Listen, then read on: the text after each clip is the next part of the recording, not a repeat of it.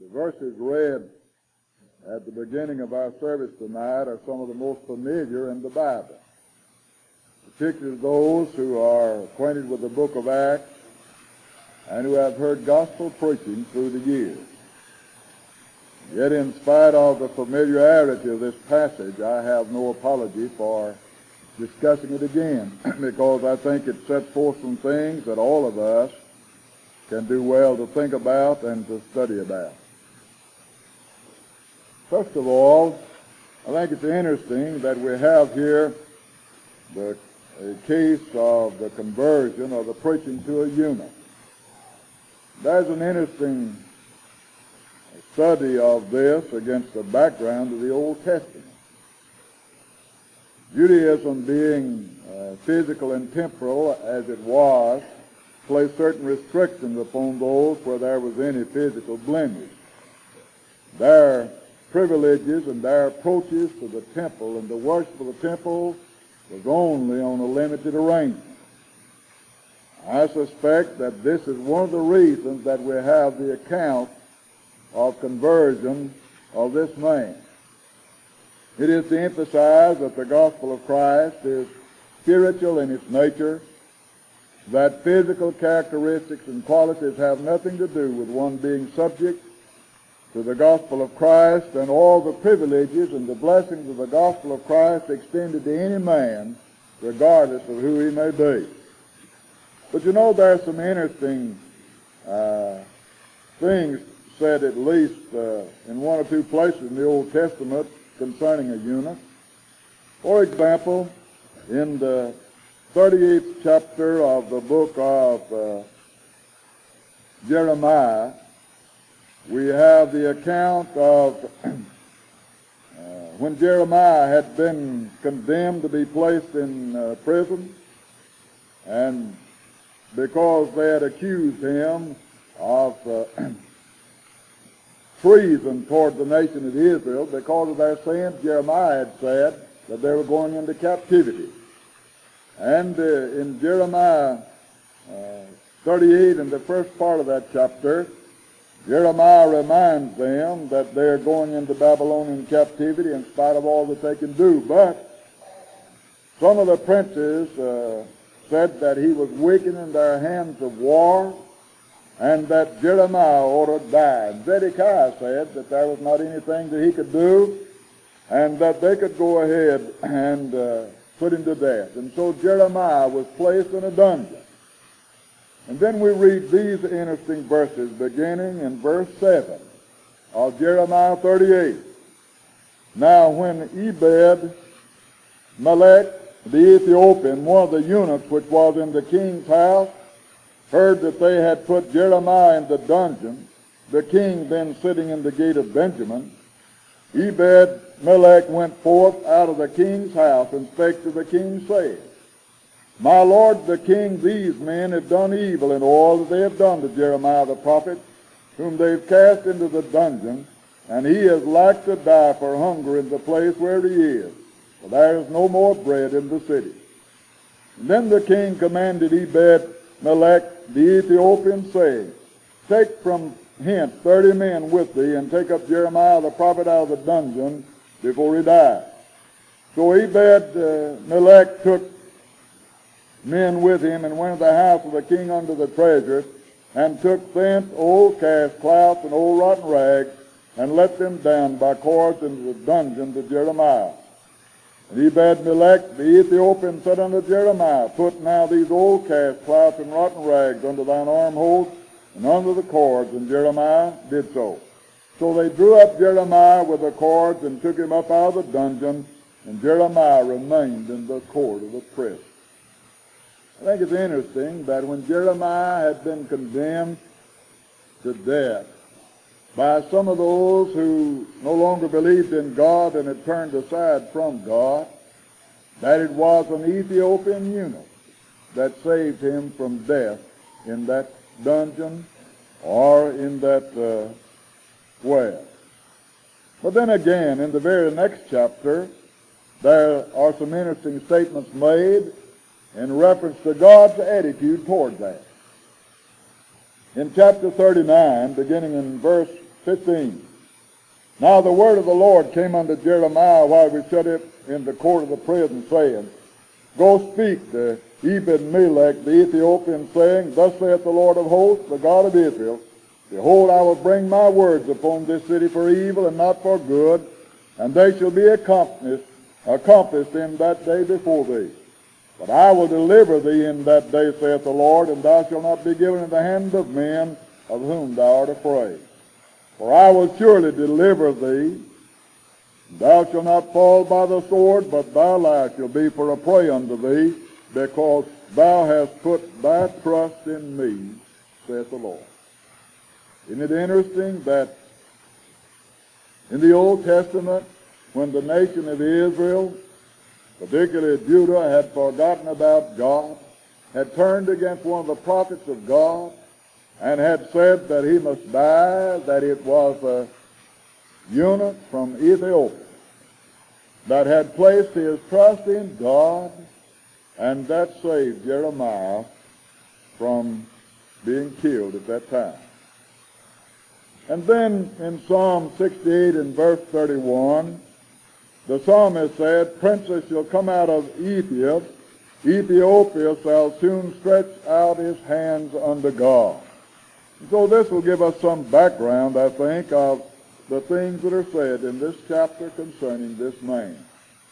There are a number of things that are suggested in the chapter that I want us to think about tonight. Number one, here was a man that was reading the Bible. And I'll stop and raise the question. Do you still read the Bible? Here's a man that was reading and meditating. And I think it's important not only that we read the Bible, but that we take the time to meditate upon it. What do you read? What have you read this past week? I think one of the unfortunate things about television is that it takes up so much of our time that we have very little time to read anything, and perhaps least of all, read the Bible. How much time did each one of us spend in reading the Bible this past week? Think about the situation that this man was in. One lacking in privileges that other Jews enjoyed at this time. And yet we find him, even though he lacked privileges that other Jews had, of reading the Bible, reading the Old Testament, pondering, meditating, how much time do I give to just reading the Bible and thinking about what is that saying? What does that mean? And so I raise the question number one, do you read? Question number two, what do you read? Do I spend more time reading other things than I do the Bible? How many of us have ever read the Bible through? How many of us have ever read the New Testament through? How many of us have ever read uh, one book or more books of the New Testament in their entirety? I think when we begin to ask some questions along this line, it ought to make us think about how much we really think about the Bible. Do I appreciate the Bible when I read everything else and do not read the Bible?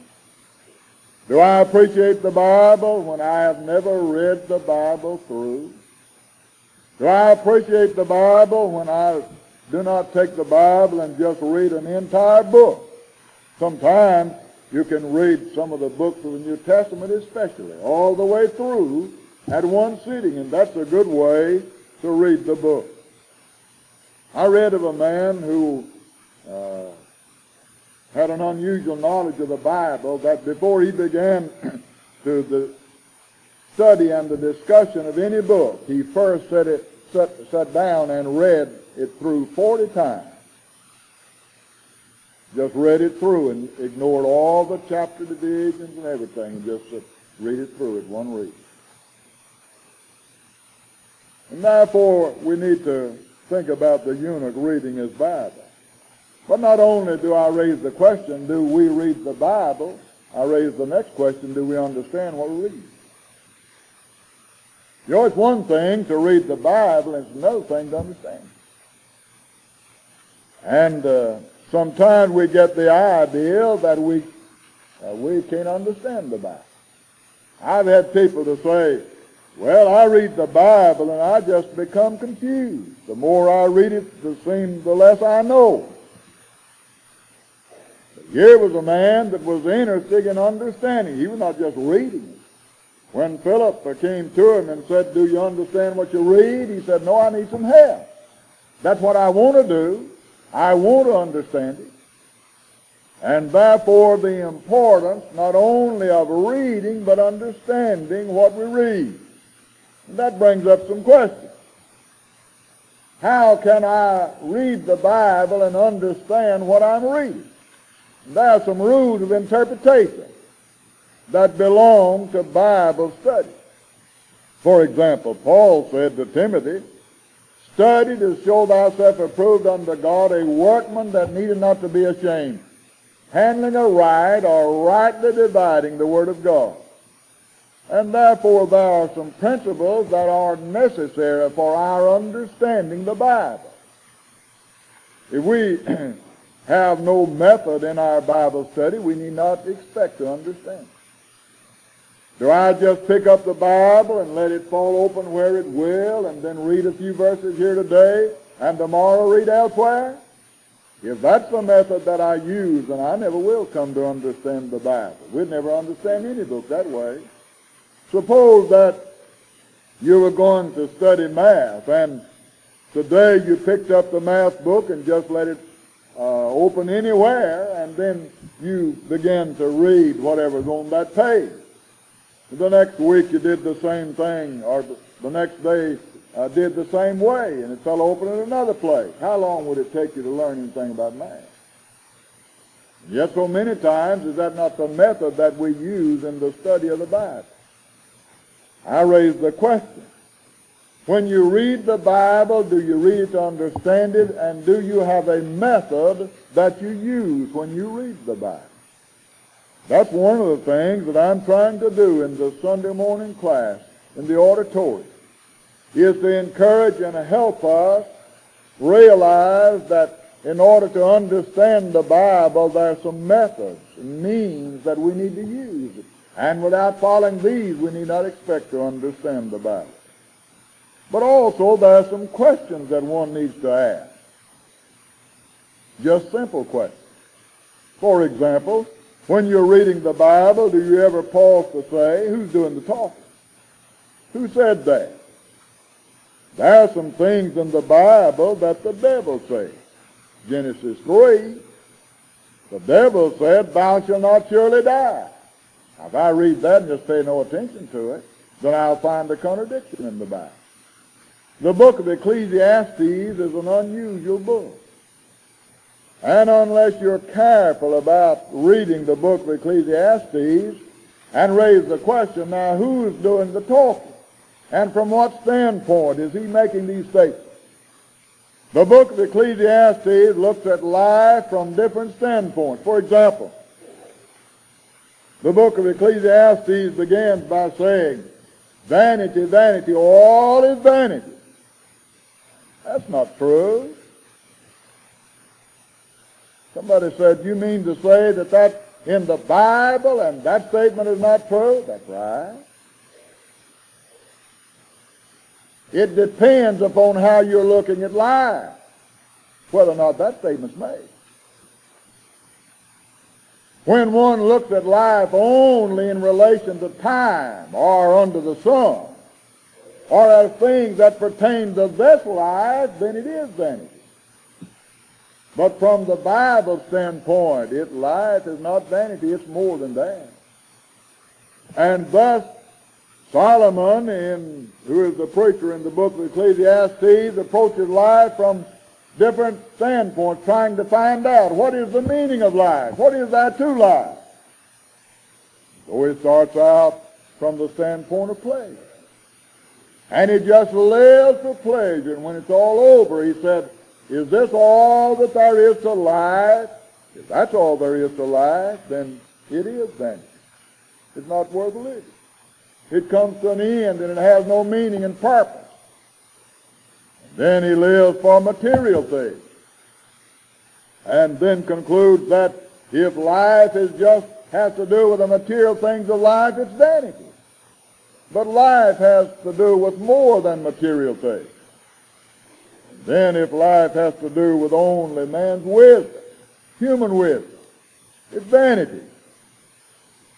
You do not come to the real thrust and the emphasis and the full truth in the book of Ecclesiastes until you come to the end of the book.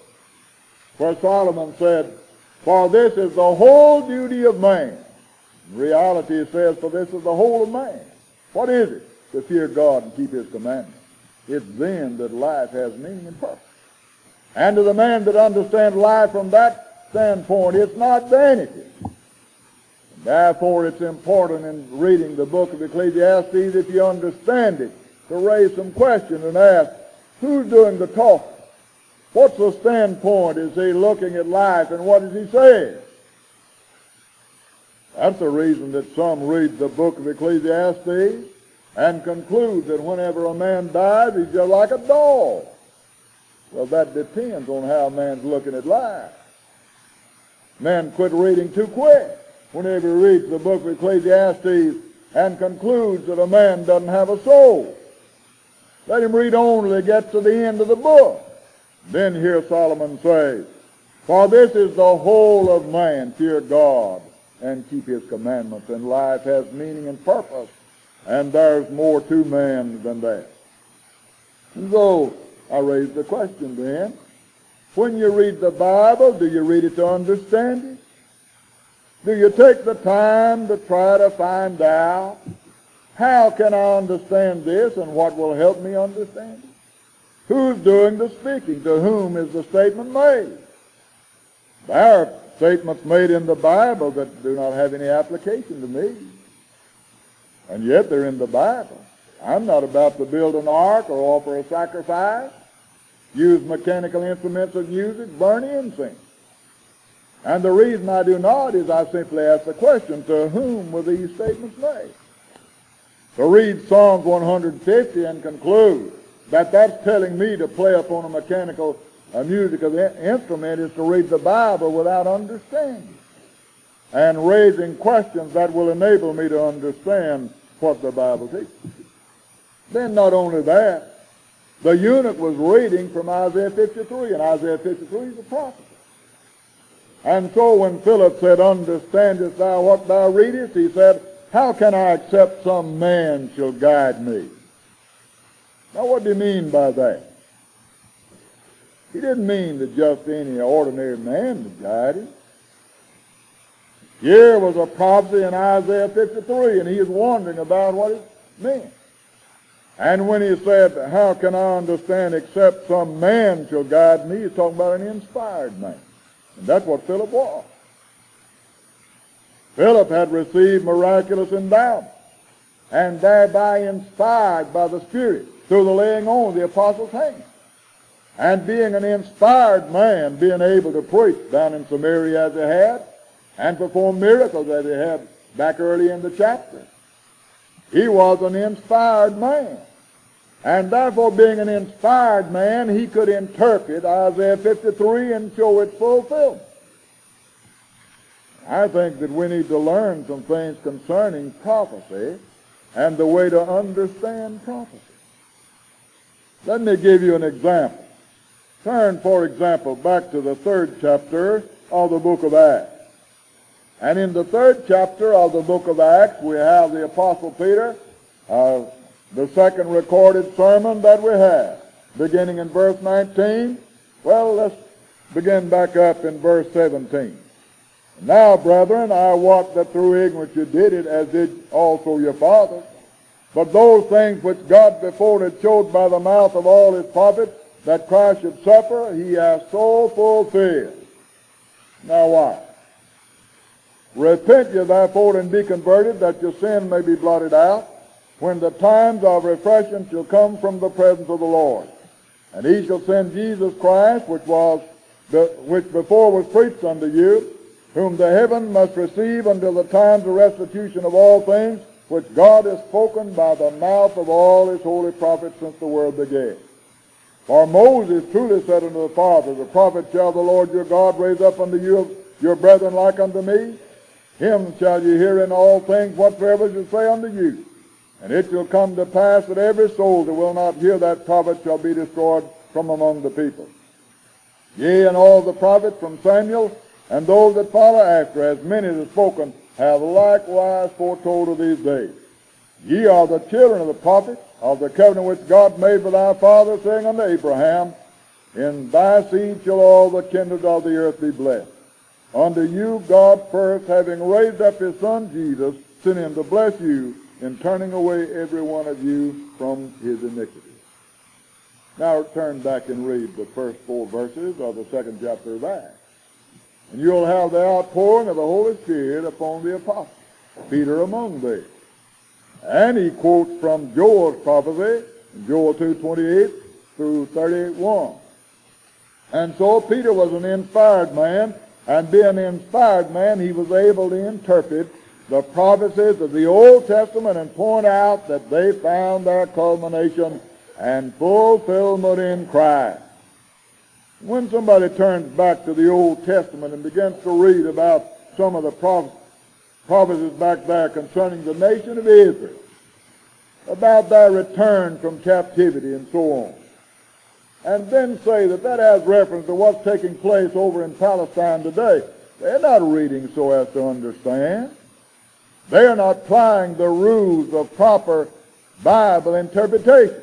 If they'd simply turn to the New Testament and let inspired men interpret these prophecies, they'd understand the meaning of them. And so, not only do we need to read the Bible, we need to read to understand it. When you come across something and say, well, now what does that mean?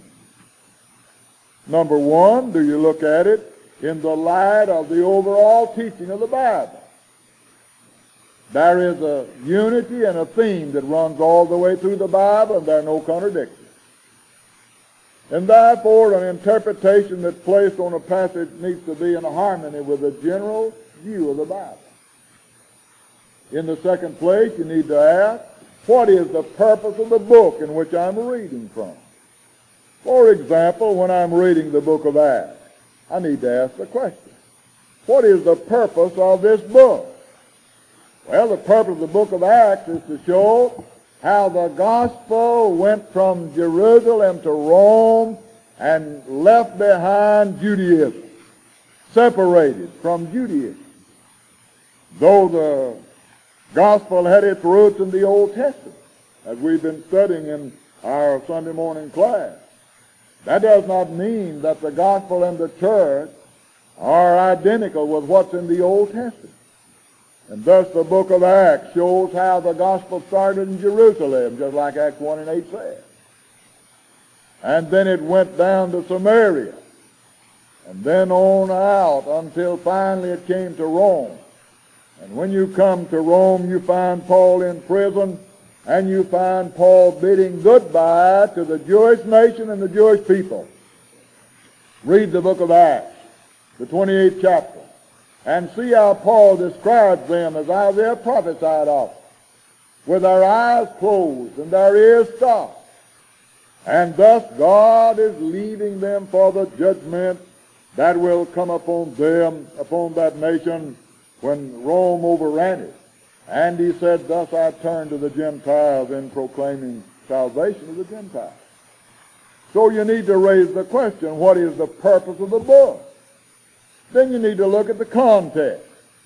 As I've discussed Romans, or rather Romans 6 this morning, I tried to look at Romans 6 in view of its place in the book itself and to see the significance of uh, baptism as Paul appealed to it, but you can understand it only as you look at it in the context of the whole book. Then having looked at it in the context of the book, I tried to look at it in the statements that were made in the chapter. And that's the way that we come to understand what the Bible teaches. Now look at this. When you place an interpretation on a passage of Scripture that is contradictory to the general teaching of the Bible, you can know that's false. It doesn't matter what it is. Whenever you place an interpretation upon a passage of Scripture that doesn't harmonize with the purpose of the book, there's something wrong with that interpretation. When you place an interpretation upon a passage that's not in harmony with the immediate context, there's something wrong with that interpretation. When you place an interpretation upon the passage that's not in harmony with the very words that's in the passage itself, there's something wrong with it. It's my firm conviction that whenever you place an interpretation upon a passage that harmonizes with all the Bible, it fits in with the general teaching and general theme of the Bible. It fits in with the purpose of the book. It fits the context and it harmonizes with the words itself. Then you have an interpretation that's correct. I raise again the question. When we read the Bible, do we read it to understand?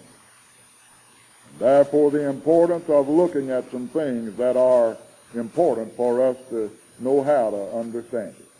We ought not to be surprised if we just pick our Bible up and read it and then fail to understand it when we ignore important rules of interpretation.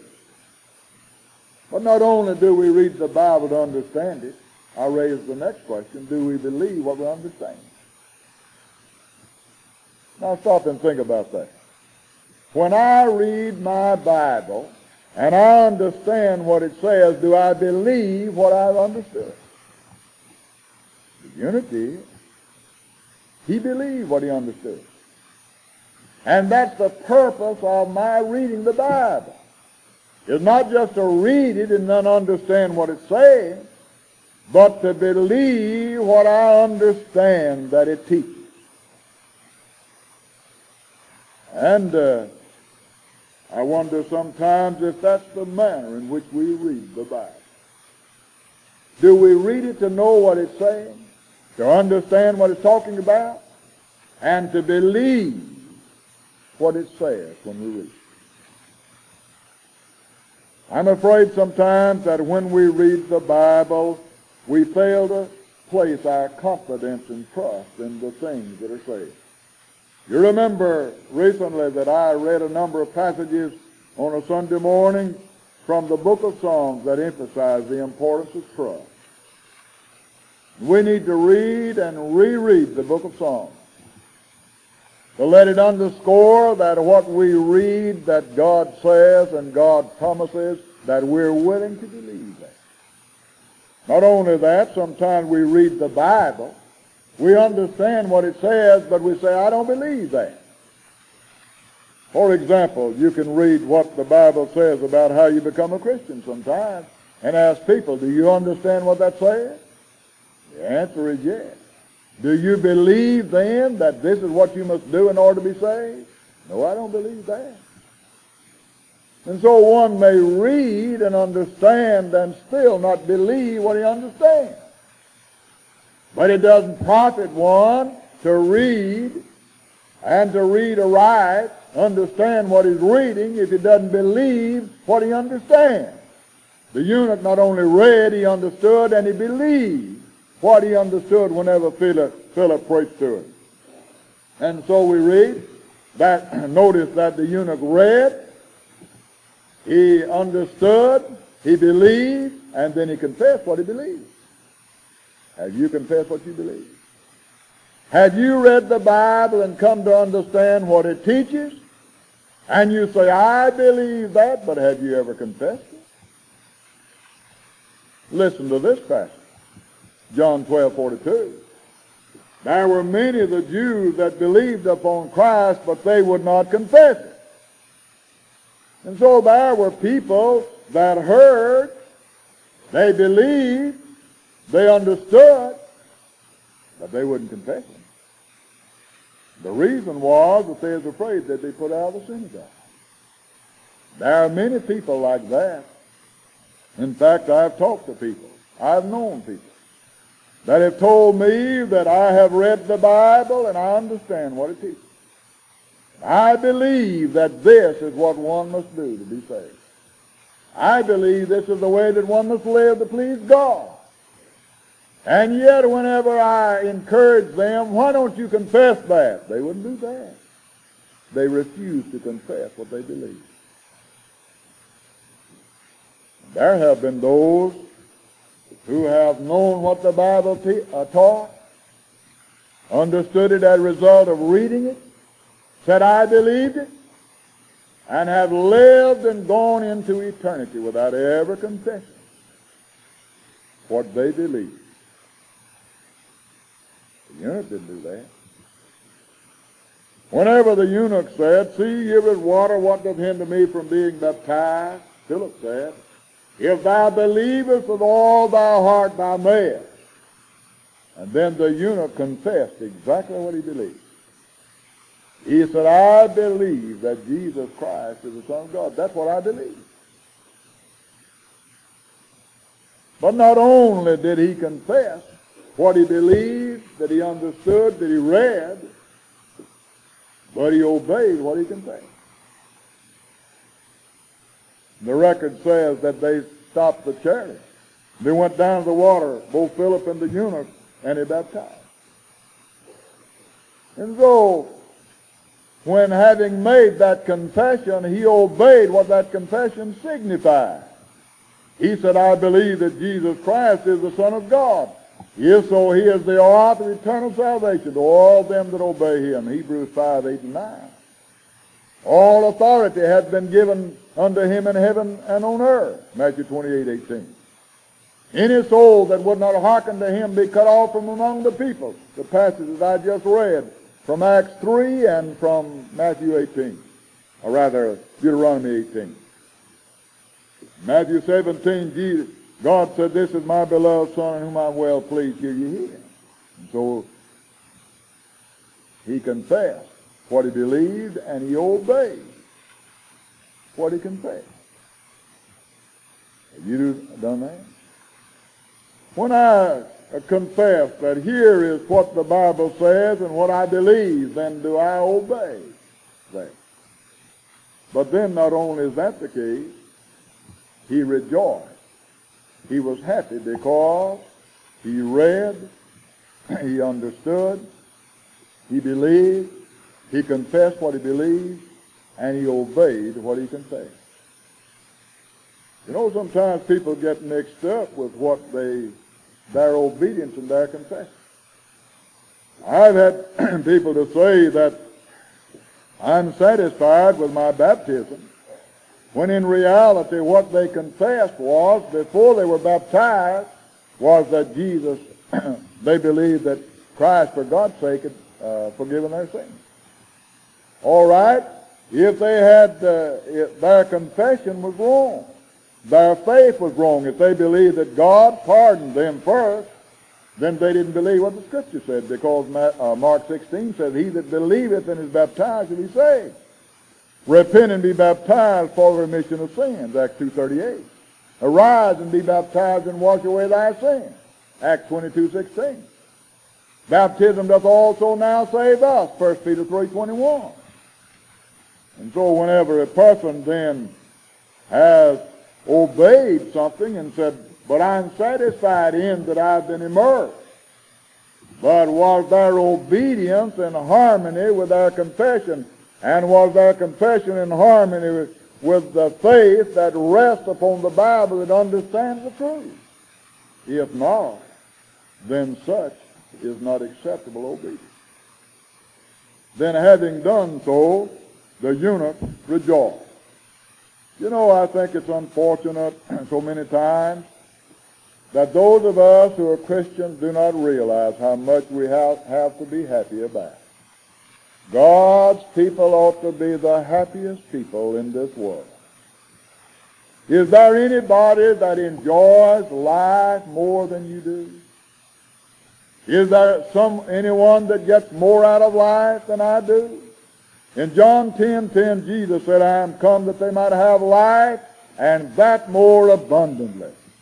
Of all the people that's in this world that ought to be living life at its best, it's God's people. And we can do that whenever we understand and appreciate the truth as the eunuch did. Think about this man. Having been all the way up to Jerusalem, to worship God with a system that would be enough. Having lived with the limitations that it placed upon him at that time, and then coming to the knowledge and the understanding of the truth as he did, is it any wonder that he went home a happy man? For the greatest privilege in all the world had become his. The greatest blessings in all life were his. He had the forgiveness of his sins. Are you in the audience tonight? You've been reading your Bible. You understood what you read. You believe what you read. Are you willing to confess it this night and then upon that confession obey it that you may live as the eunuch did? Happy, rejoicing, because you have the forgiveness of your sins and you have the promise of God as your Father, Jesus Christ as your elder brother, and the promise of that life that lies beyond this that's more than 10,000 worlds like this. If you're in the audience tonight and like the eunuch has been reading, understanding, believing, will you not confess it and then obey it? Why together we stand and sing.